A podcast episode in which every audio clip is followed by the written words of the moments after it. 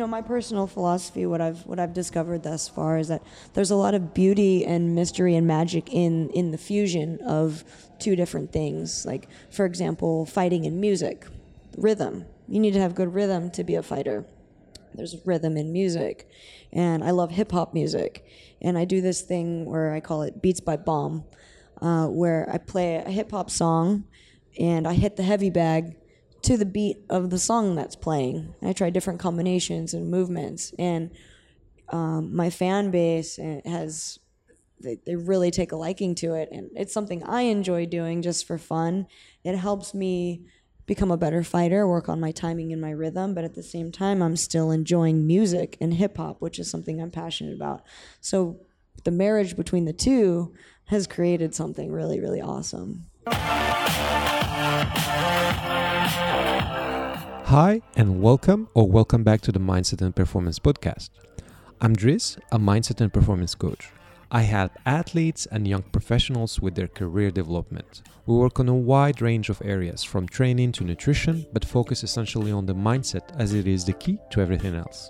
The whole idea behind this podcast is to deconstruct the habits that led people to their success, to learn from their experience and understand the psychology behind their actions and behavior, and of course, to know what kind of mindsets they have.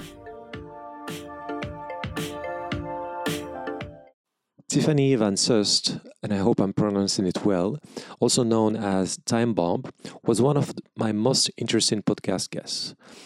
Our conversation left me with a long lasting positive impression. Uh, you might expect a fighter to be rough and rowdy, but I found Tiffany very calm and put, eloquent and very articulated. It was also interesting to see how humble she is. Being a world champion fighter didn't blow her ego out at all. Tiffany Time Bomb is a two time Glory Kickboxing World Champion and a five time Muay Thai world champion. Having a Dutch heritage, she grew up in California playing sports, surfing with her dad, and enjoying her creative place, the ocean. Tiffany's mindset and emotional intelligence and her outlook in life played a huge role in her athletic success. She trains her mind as well as her fitness equally. She shares with us during this conversation her training drills, her routines, her life philosophy, but also speaks about her upbringing and uh, her other passions and what she's preparing for her future. So, through my work, I meet and connect with individuals from all over the world who are in a journey uh, to getting something, improving something, winning, or simply becoming the best version of themselves. And they are they all share the same patterns and mindset, and they are there is a lot of lessons there. There's a lot of lessons that we can take from their experience. And with Tiffany's story and philosophy, uh, there is definitely things we can learn and apply in our life in general. Or if we are a competitive athlete, we can apply them there as well. So this interview has been a full blend of openness, vulnerability, honesty, and interesting insights. It was conducted in Bali, Indonesia, where she is training to take back her world title in France uh, next 9 March uh, 2019. So, ladies and gentlemen, enjoy the podcast with Tiffany Time Bomb. So, how are you today? Doing well, thank you. How Did you, you, train? I didn't today. I took a rest day. Yeah. Feeling borderline under the weather, like just that maybe about to get sick feeling, so decided to kind of rest today. Too much training? Definitely. I've been training really hard. Yeah. And, um, what are you preparing for? Uh, preparing for my rematch with Anissa Meksen for the Glory Kickboxing World Title. Oh wow! Yeah. Okay, so so what does it take to prepare for a game like that?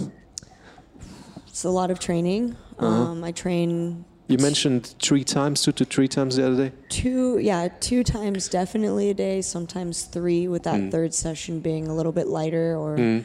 um, you know, more more specific um, a lot of recovery as well, and I also do some mental training. Oh, you do? Yes. Well, I'm going to be curious about what do you do specifically for that? Uh, I work with a sports psychologist. Oh, nice. And I also like to practice meditation, and I've recently been starting to get into using binaural beats um, for my meditation and um, starting to dabble in like self hypnosis. So on YouTube, I'm just finding different ones, and as I, I just kind of lay down, relax, and listen. And um, visualization has also been a huge part of my training as well. See, the thing is, I found a lot of people have some kind of stigma around meditation. a stigma. Yeah, A negative like a branding problem. one. a branding problem. Like when I recommend that, like to my young athletes, the people I mm. work with, it's like, yeah, we don't do that. Like in our family, they think of it like being some really high spiritual thing, that or even religious thing. Yeah. But can you say, can you tell tell me what, how do you use it specifically, or rather, how does it help you? What's the result from doing it? It just depends on, on the intention that I set for my meditation. Some meditation, if it's uh, before training or before a competition, um, it's specifically to get into my zone, my visualization, to uh, remind myself of the things that I need to do, and to just get myself prepared. Um, other times I meditate to clear my head if I feel like there's too much going on in my head. If it's throughout the day um, or first thing in the morning, um, I like to just start my day with like a fresh slate. Um, so I use it to clear my head. Um, at times, I use it before bed to kind of help myself relax as well. So um, it just depends on the intention that I set before it. There's different types of meditation. There's movement meditation. There's still meditation, um, and and the more that I get into it, I find that certain meditations work better for certain purposes than others. Okay, and how? When did you get into it, or, and how? Um, I started getting into it maybe about two years ago. Oh. Um, but even more so recently, uh, over the last year, the different types of meditation, because I find that I'm the type of person that my brain is very, very, it's always working. Spinning. It's always spinning. And um, at times that, that kind of gets in my way of my sports performance or even just my normal day. It creates a lot of anxiety, just general anxiety.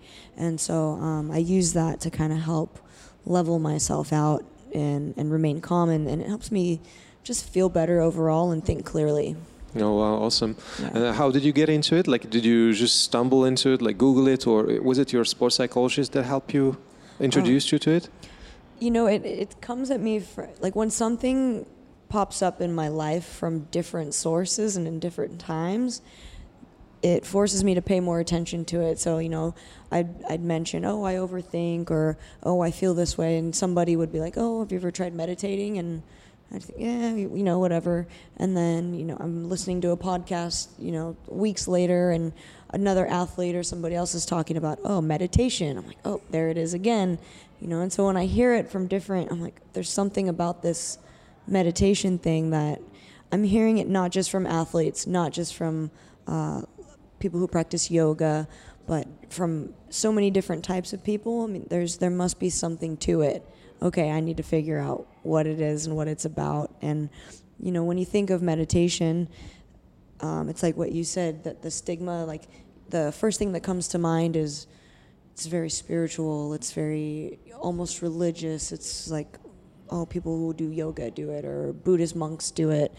But there there are different types of meditation and and it's not just that. So um, just digging deeper and learning and researching more on the different types and trying the different types to find out which is the best fit.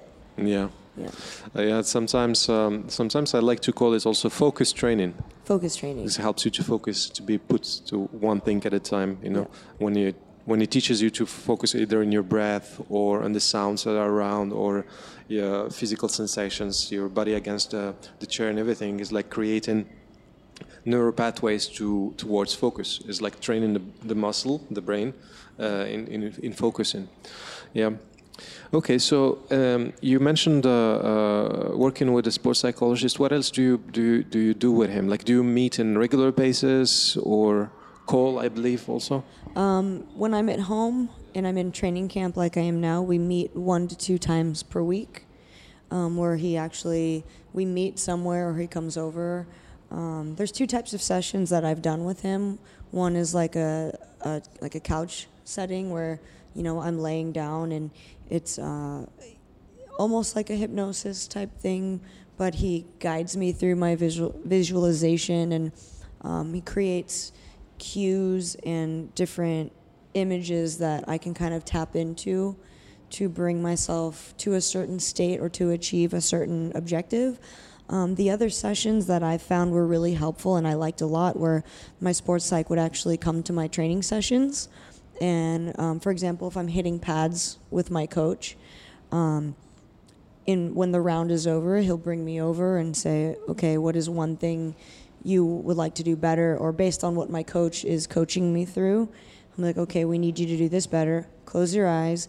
Now imagine, um, like, say for example, a certain kick that I'm throwing. He's like, imagine what you would look like if you threw that kick perfectly, as quickly as possible. It recoiled, it had the snap, et cetera, et cetera." Um, you know, he calms me down. I visualize, and he says, "Okay, you're gonna go out and you're gonna do that now." And um, I found that the sessions where he actually comes to my training, and it's those things that we can address right there in that moment, correct it, or um, you know, work on it, and then send me back over to my coach, and then I work on that specific thing immediately. Um, I, I I found a lot of positive results with that. I'm sure it is. And then, so when did you start using this kind of mental drills and mental um, skills? Do you think like from the beginning of your career or later on? No, not until maybe two years ago. I didn't start working with a sports psychologist until two years ago. Why not before? I'm very curious. I was always, because I'm such an overthinker, Yeah. I thought it's just to give me more to overthink about, or oh, I'm to like deconstruct and overanalyze everything even more.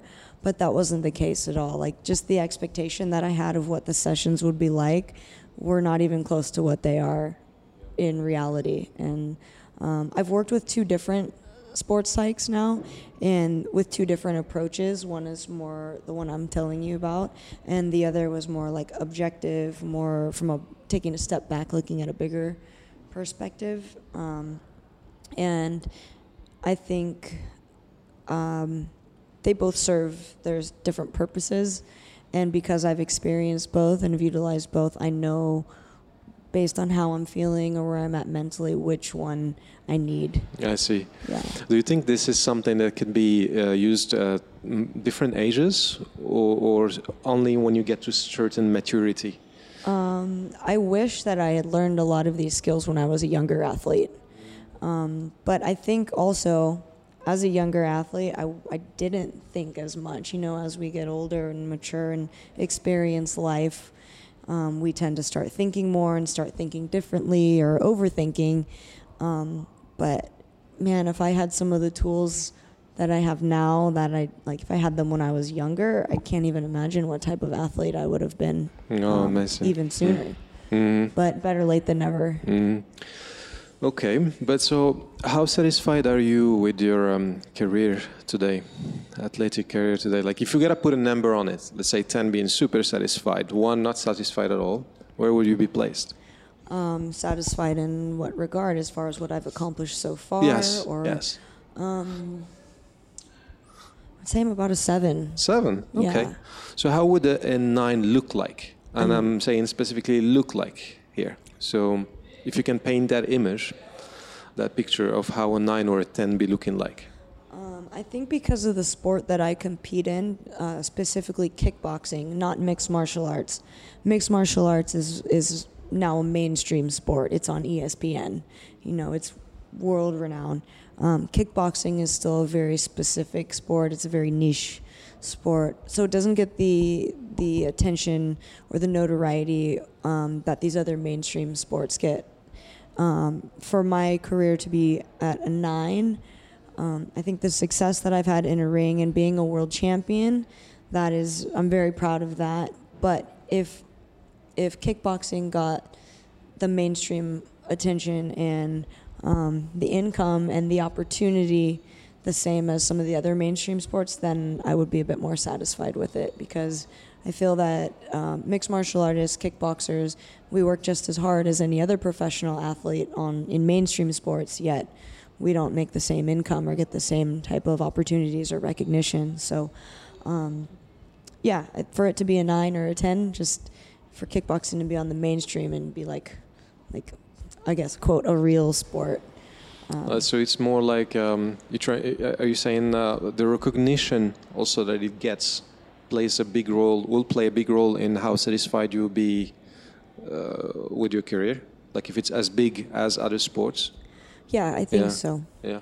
So how do you know wh- when you did a good job? Like usually, when how do you know that you are um, that you reached a good level? Does it come from an internal uh, satisfaction, or is it when you get um, some external source telling you, "Good job, here's a medal," and so on? Like, I think it definitely comes from an internal source because even as a seven time world champion, there's still something inside of me that is not completely satisfied. That is not, I, I don't feel finished. I don't feel completely fulfilled. Do I feel proud? Yes. Do I feel accomplished? Yes. But there's still that something inside of me that I can't quite put my finger on mm-hmm. that just leaves me wanting more or to see how far I can push it, how mm. much better I can get, mm. where I can take it. do you know specifically where, where, what is it that you want to have, and, and where you want to be? I don't. I don't No. think so. I mean, mm. you would think, you know, the majority of, of an athlete's dream is to be a champion or win a title or to be on a, a championship team. Um, and you think, okay, that's it. I've done it. I've reached the goal. I've reached the top. But um, you know, when I when I reached that, and I think because I reached that at a young age, it was kind of like, okay, now what? There's got to be more. There's got okay, I, I did it, but Yeah. I still don't. I don't feel complete. Uh-huh. Yeah.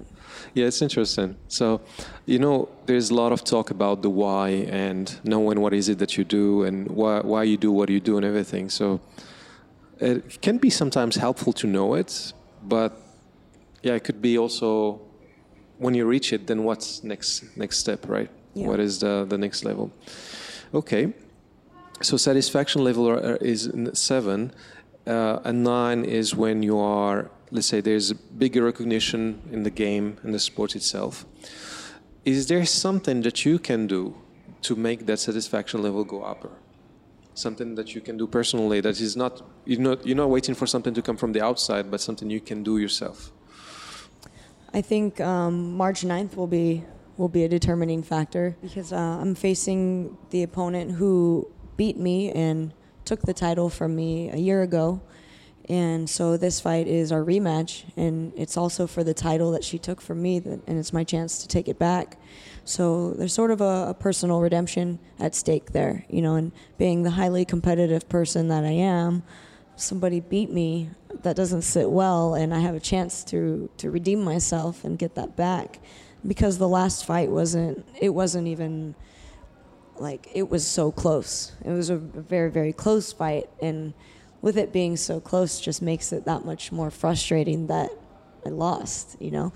So at this second chance almost to to prove to myself that hey, I am better than this girl, you know. Um, it's really important to me. Yeah, I can imagine. I didn't realize that it was in March. I thought it was something close in February, but Yeah. like it's like a month. One month. Yeah, a month from now. Yeah. Yeah. So is uh, is um, uh, a part of your training is the recovery time that you spent in uh, in the place where we met? Like Yeah. that's something you do on a regular basis as well. Yes, definitely. So why training in, in Indonesia, by the way?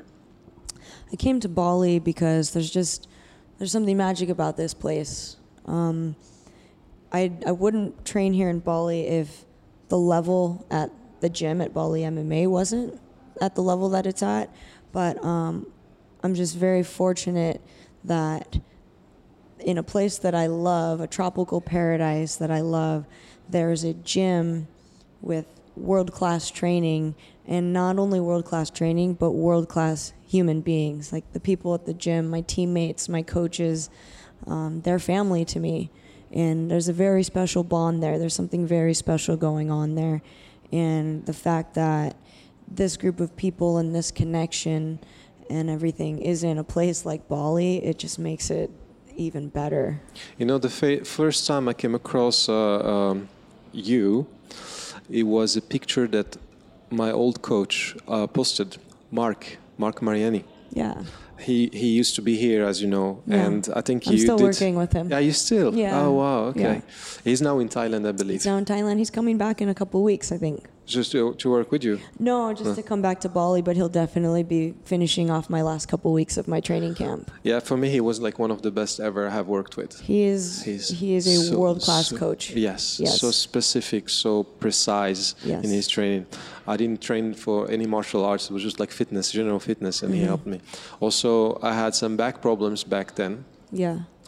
I went to physiotherapists and chiropractors. They didn't do anything. He did. He helped me with it. Mm-hmm. Yeah. Because he he knew where to look exactly in the imbalances and the core work and everything. Yeah.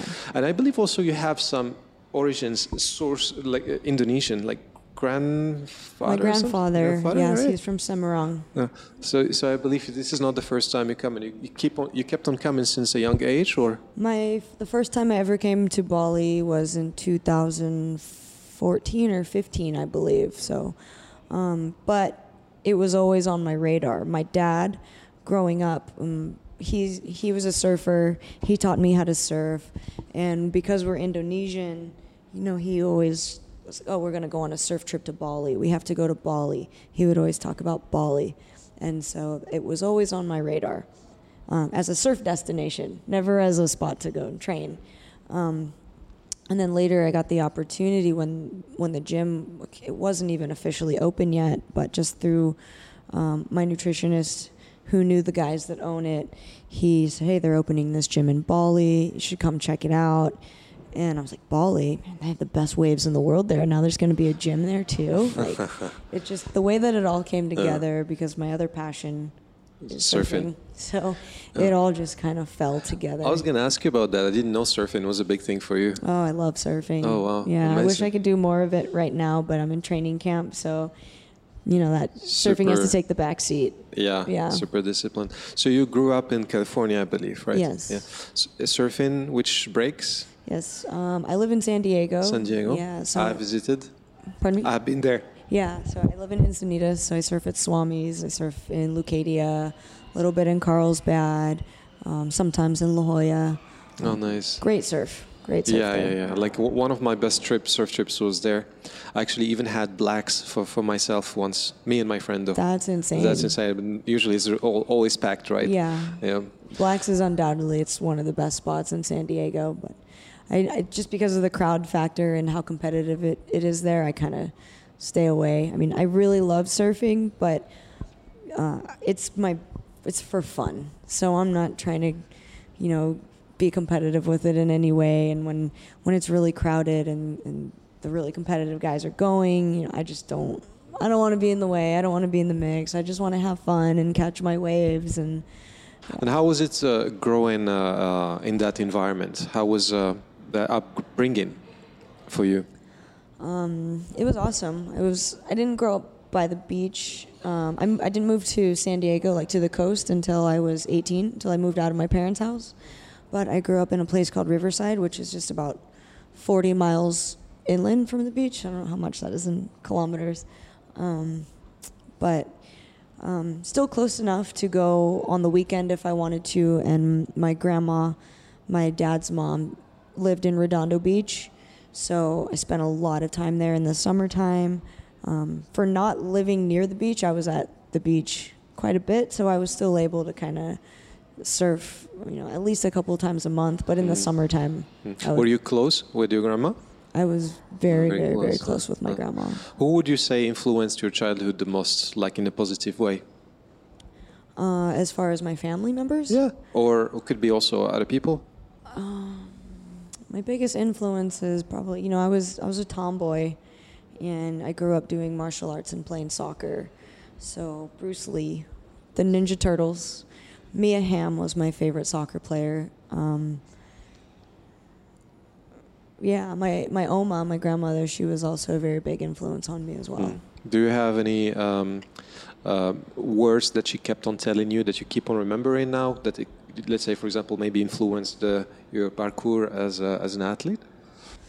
Mm, not so much as one specific thing she would say, ver- like in regards to athletics, but just in general, she would, when something was difficult or something that I didn't want to do or was hard, she said, you, know, you you just have to do it because that's just what we do. You just have to.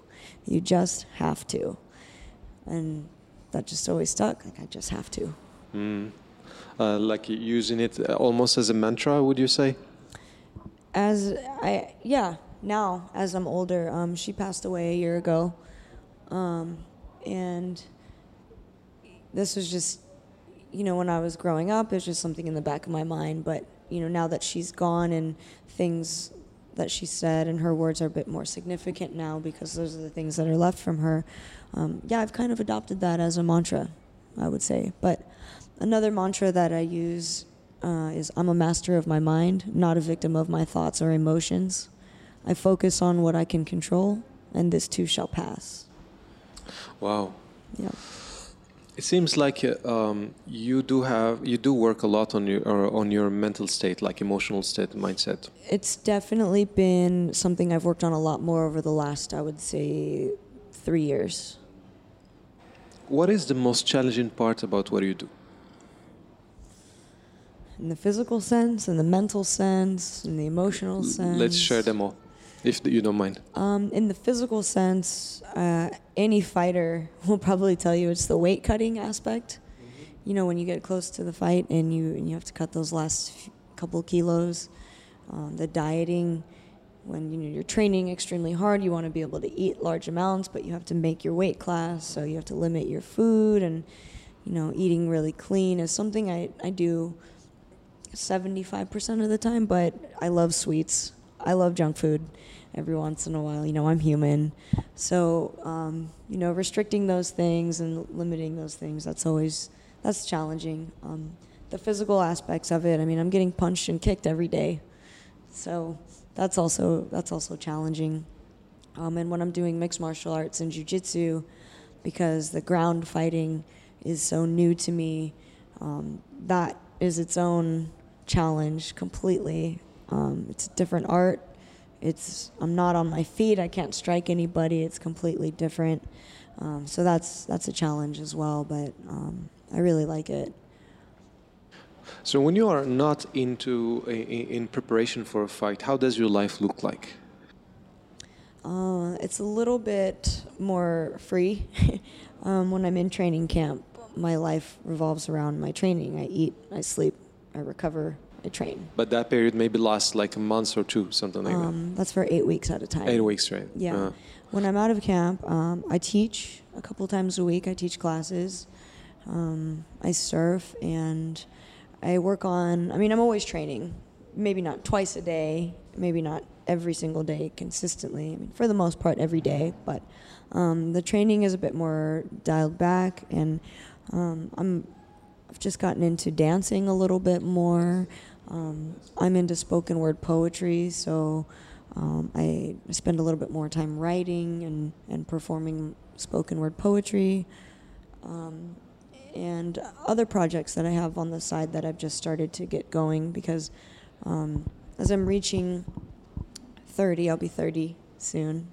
Um, and I know that I've got maybe four or five years left in my career, or that's all I really want to do. I'm working on planting seeds now and building my brand to to establish myself and transition out of fighting when it comes time to retire. So that way, I'll still have something to do. I'll still have a purpose. So I'm not going to be another fighter athlete who's who's done with sport and then left with nothing, no identity, no no other passion or no other direction to go. So um, right now, when I'm not getting ready for a fight, I'm, I'm working on those other little side projects. Very interesting. I would like to pull on that one about the identity. Mm-hmm. Actually, I just wrote an article about identity not so long ago, and we'll be curious to see your point of view about it. So, yeah, as you know, like once you've finished a uh, a career, Mm-hmm. um, or only also for people who would like to do career change, they often link their title to what they can do, right? Right. Like uh, a fighter, for example. I'm a fighter. So, how do you approach that change? Do you see do you see the skills that you have, or the, the social, emotional skills, everything that you have carried and learned during the whole time, and how can you employ them in the in the next step? Are you very conscious about those skills that you will carry and employ and, and transfer to the next uh, next uh, next part, next chapter?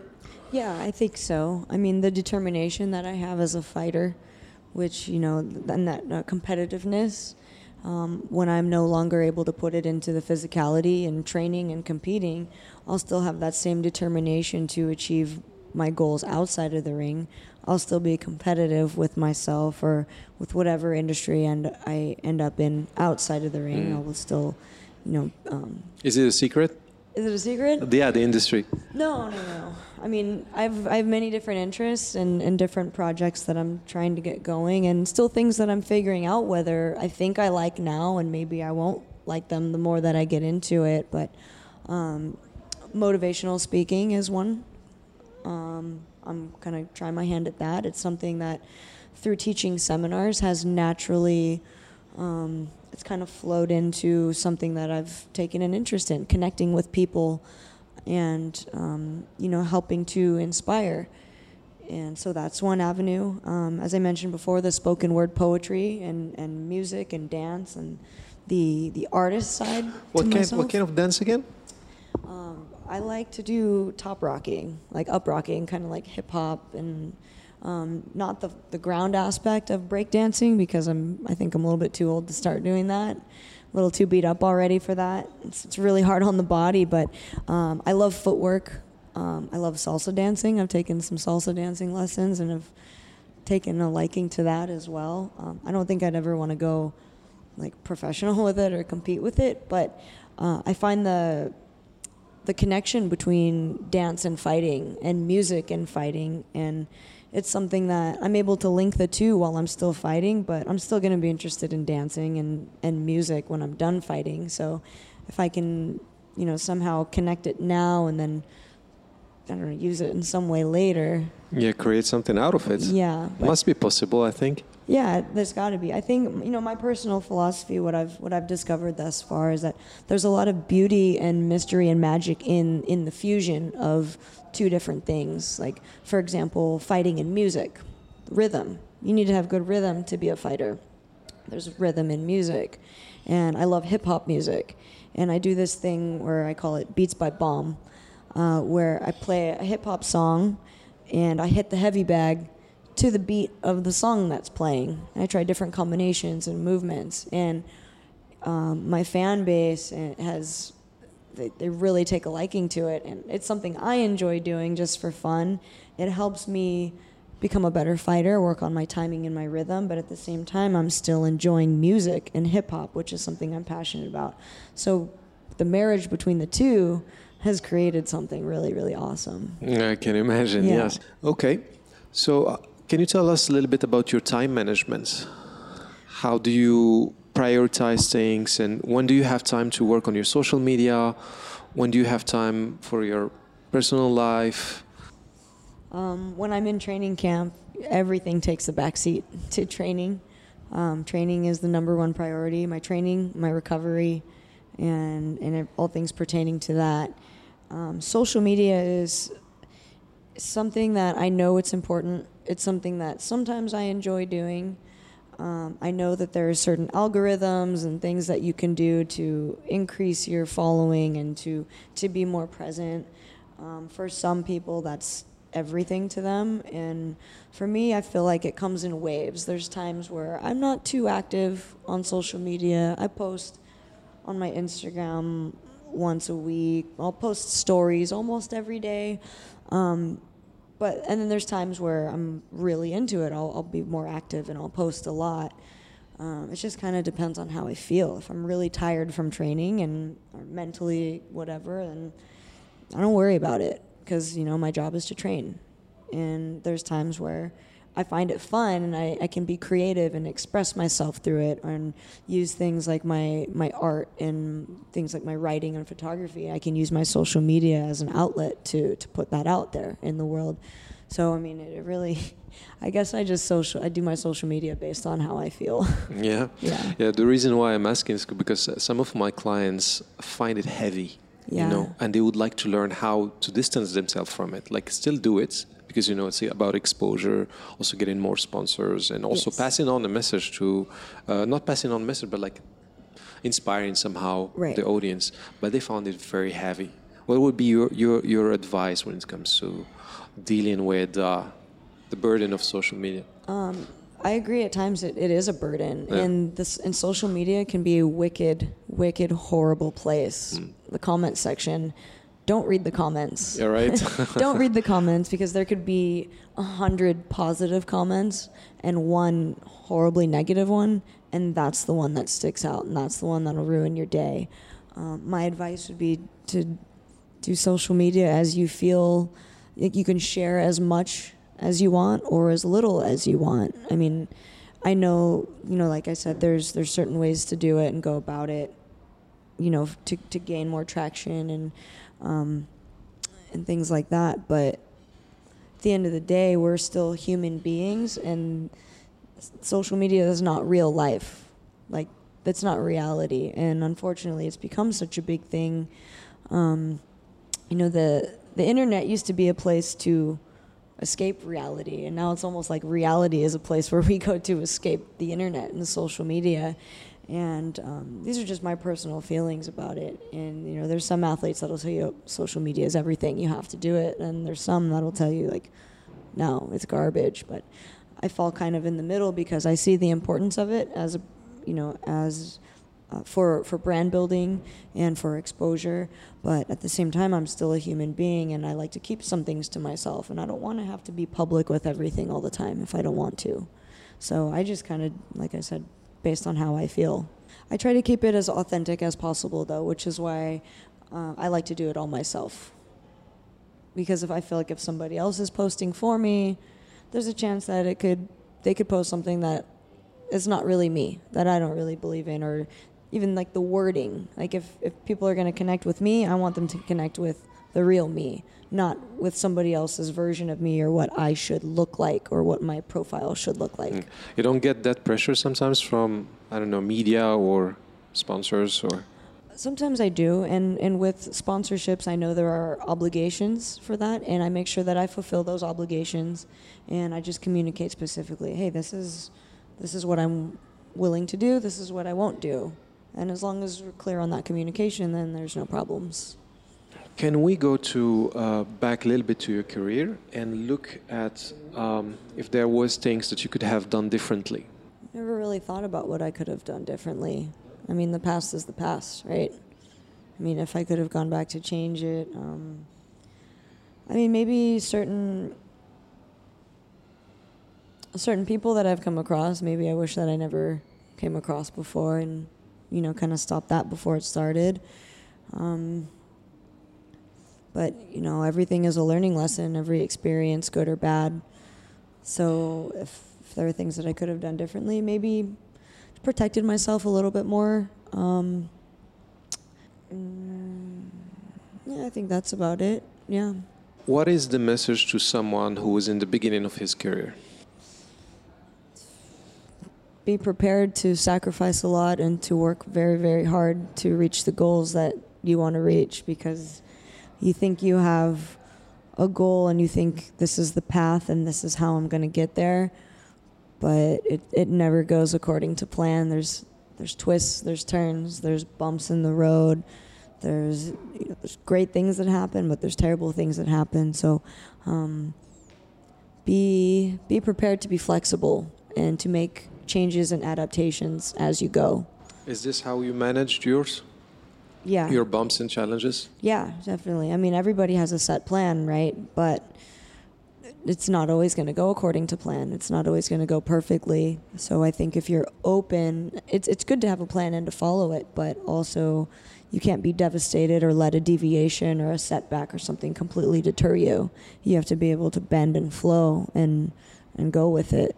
So, what is the mental skill, the number one that someone needs to be equipped by to, to tackle those challenges and those obstacles? What helped you? I think just a lot of determination and perseverance and just that that never say die attitude, that never give up. I mean, even if I have to take a break, even if I have to slow down or, you know, kind of change direction a little bit, but never stopping. Never never stop progressing. Did you know what you wanted to be when you were uh, in the beginning of that career? You knew where this is all taking you? I or had was no it like clue. no clue? I had no clue whatsoever. Like there was never once in my life, like as a little girl growing up, or even as I got older, that I said, I want to be a professional fighter. I want to be a world champion fighter. It all just, I didn't make my pro debut. Like, I, I never had the intention of it. I made my pro debut on 10 days' notice. I was training for an amateur fight, you know, and I figured, oh, I'm just doing this amateur thing till I finish university. I'll have my degree, I'll go work. Um, my coach calls me, hey, I've got good news and bad news. I'm like, what's the bad news? My opponent dropped out because at that time I started to have a hard time getting matched up for fights with opponents. And he said, yeah. And I said, well, then what's the good news? and he said, you're going to make your pro debut instead. and I was like, what? What? On, in a week, like so, I was I was training and I was preparing for a fight, but um, in the in the states, the difference between professional and amateur, other than the license required, is the rule set. Um, for Muay Thai, as an amateur in, in the United States, you weren't allowed to throw knees to the head. You weren't allowed to throw elbows. It was just punches, kicks, and knees to the body. As a professional, you now are allowed to throw elbows, which totally changes the game. It's almost different rules in in a way, and so I learned how to utilize elbows in, in those 10 days and made my pro debut against a, a like three or four time European champion and and I won. So that that first pro fight and I was so stoked to get paid. I was still in university. Oh, know, yeah. I was a broke college kid Mm. and someone wanted to pay me to fight. I was like, this is awesome. I mean, it wasn't that much. I think I made maybe a thousand dollars for that fight, but you know, as 22 year old, I'm like, it's great. and so one turned into the next one and the next one, and I mean, here I am. Excellent. Wow. What did you want to be when you were little? Did you had a vision, like before even fighting, maybe before the I fight? was, I was always athletic. I was always into sports. Um, I, I grew up playing football, soccer, and I wanted to be a professional soccer player. And then as I got older, I realized that, uh, especially on the women's side, especially in the United States, there's there's no money in that. Um, when that was like, when it was at its height, was in I think in 1999, 2000, 2001. That's when women's soccer was at its peak. Mia Hamm was getting Gatorade ads, and oh, I can do that. That's what I want to do. But she's the one percent. You know that generation. They were that one percent, and then the women's professional league started, and just as quickly as it started, it went bankrupt. And so oh, there goes that. And so, um, always being involved in sport and being active, I decided I wanted to be a strength and conditioning coach. So I went to school and I studied kinesiology, and I wanted to be a strength and conditioning coach for athletes. And um, I had an internship, and at the same time, when I was meant to start my job at the gym where I interned, um, while I was still fighting, I'd already had maybe three or four professional fights. Uh, I got my opportunity for my first world title fight. It was for the WBC world title. And that was the fork in the road for my life where I could have had the security of this job as a strength and conditioning coach. That probably would have been my path. And I turned it down to train for this fight. I won the title. And I mean, still, there's no money in it. It's not like my life changed. I made a bunch of money. I mean, I was just, I just had this title now. And but I believe you will not necessarily pursuing the money when you. no, when you that. definitely No, wasn't no. pursuing the money. I was Mm. just like, I have a chance to be the best in the world at something, which is something only a, a select handful of people can say, you know, and being super competitive. Anything I do, I don't want to do it to be second best. Like if I'm going to do it, of course I want to be the best in the world at it. You know, so especially with with martial arts, with fighting because it was a passion of mine since I was 8 years old. I started karate when I was 8 years old. And um, Any specific type of uh, uh, karate? I did Okinawan Shorin-ryu, Japanese style. Back in the state, they were available. This this type of uh, training was available. Yeah, well, you know, like after the, the Karate Kid movies came out and all the kung fu movies Oh, yeah, in the yeah, yeah. 70s and the 80s, there was Uh. a big boom of, of karate schools popping up all over the United States. And then my generation, I grew up with Power Rangers and Ninja Turtles. And so watching that on TV, I'm like, I just want to be like a Ninja Turtle. I just want to be like Power Rangers. Yeah, I grew up with these guys too, for sure. Yeah, I had so- posters everywhere. Yeah, I just told my mom, Mom, I want to do karate. You know, she's like, What? Were they supportive? Yeah, totally. I mean, they they put me in karate, and you know, they'd take me to my classes every week, and I would do I would compete in tournaments, and they would come to the tournaments and cheer for me and support me. But I don't think my parents or myself or anyone in my family had any idea that this is where I would end up. Oh, yeah. Yeah. I, I wanted karate, but my parents put me to judo. Oh, okay. I had no clue why. Totally I, I was seven years old, I think, when I was asking for it. They put me in judo. I was like, okay, they probably well. saw the uniform, like, oh, it's the same thing. yeah, probably that, right? Yeah. I didn't pursue it though, but anyway, okay. I'm curious about how was it um, in terms of friendship with people. Like, did you stand out too much to the point where it was hard to find like-minded friends, or, or, or it, this didn't car- the- this this path didn't impact your friendship and your relationship with other kids? Um, like as a kid growing up. Kid, teenager. Um, as a kid, no. It was, you know, I had friends in karate class. I had my friends at school on the playground. I had my friends from soccer. Um, as a teenager, you know, when our priorities start to change, we get a little bit older and we start different paths. When, when a lot of my friends would want to start to go out on the weekends and, you know, be teenagers, I, you know, I was very disciplined in my karate. I trained for tournaments. By yourself, sorry to interrupt. By yourself, you will discipline by yourself, or somebody told you you have to focus on this. um, my instructors. You know, well, it's kind of like if you want this, then you need to do this. It doesn't matter if your friends are doing this. What do you want more? So you sacrificed Yeah, some things. I yeah. learned I learned sacrifice at a very young age because with um, playing soccer as well, I played at uh, club level from the age of ten, where I learned. My coach said the only way you're allowed to miss practice or a game is if you have a death certificate. Hmm.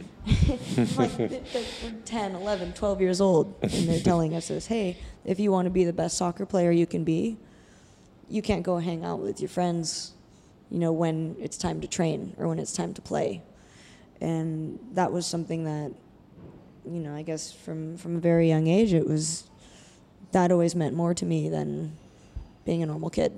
I mean, I was still very much a normal kid, but when it came time for karate or soccer or whatever, like, I always chose that over Mm. being a normal kid. So I hear a lot here talk about discipline and, and being really disciplined about certain things and managing priorities and everything. While having this conversation, I'm, I'm hoping also some of my audience and my clients will be listening to it, yours as well, and learn that this is very important. Like once you put your mind into something, you just got to commit and focus and prioritize and know that you're sacrificing some things for something that are greater, Right. bigger, right? Right. Great. Okay. Do you read? I do. What do you read? Um, my Bible is Warrior of the Light by Paulo Coelho. Ah, yeah, and I think I know this one. Yeah. And uh, the the he's my favorite. Yeah, he's one of my favorites as well. Um, I also, I'm almost finished with Can't Hurt Me by David Goggins, which is fantastic. I don't know this one. Okay. You gotta check I'll put one some links. Yeah, Yeah. that's a great one. Um, I like to mix it up, but because this these last few months I've been gearing up to to get back into the ring and, and fight again. I'm really just trying to always strengthen my, my mental my mental ability, and so reading things like like Can't Hurt Me, you know, stories of um, inspiring stories of just raw determination and persistence, you know, overcoming adversity. Um, you know, I try to learn from other people who have just been in the trenches and have come out on top. Their stories are very inspirational, and you know, we can all learn from from things like that. Um, on the lighter side, you know, like Paulo Coelho again, still it's a little lighter, but with with deep messages, something very meaningful. Um, I'm also into hip hop. I, I was reading um, by RZA, the, the Tao of the Wu, you know, from the Wu Tang. You know, people who are just the best at what they do, and they seem like they have these just different perspectives that um, you know, again, you can just learn from and, and be inspired by um, reading books on emotional intelligence. You know, just I don't really read fantasy things too much, or you know, like you know, because I'm I'm kind of a dreamer. I'm off in my own fantasy world most of the time. So um, if I'm reading something, it's definitely going to be geared more towards something that's going to help me grow as a person, or Learn. learn, or make me better, or make me better at what I do. Mm. That's really awesome. I'm so glad we had this conversation Yeah, and we too. bumped into each other the other day. Definitely. So, so happy, and um, I think uh, a lot of our audience will take a lot of lessons from what our conversation today. Good. I hope so. Yeah. Uh, is there any other message you would like to pass on here to our audiences? I, I don't know something like, for example, when they can watch you, or Yeah, uh, my next fight is going to be March 9th in Strasbourg, France for Glory Kickboxing. It'll be available on UFC Fight Pass. Um, I'll be fighting for the world title and definitely getting it back. excellent, a place where they can interact with you. Um, my I'm most active on Instagram, and it's at Tiffany Time Bomb, all one word, no spaces. About Time Bomb, how did you earn that, or how did you come up with it? I earned that name um, when I was 16 and I was training in Muay Thai. And my coach at the time, we were sparring, and he hit me really hard. And something inside of me just went off. And I came back at him so hard, and the round ended, and he was like, Man, Tiff, you just whoa, what happened? You just went off like a bomb. We're just gonna start calling you that. You're like a ticking time bomb. Tiffany Time Bomb, that's your name. Excellent. And I was like, please do not call me that. That is so lame. but it stuck. Of course, uh. you're not supposed to like your nickname. Mm. And if you give yourself your own nickname, that's kind of lame too. So, I mean, I didn't give it to myself, and at first I didn't like it. So, of course, it stuck. And then everyone started calling me that. And so I just embraced it. And it became my, my brand, my identity. Excellent. Thank you so much for joining this. Thank you for having me.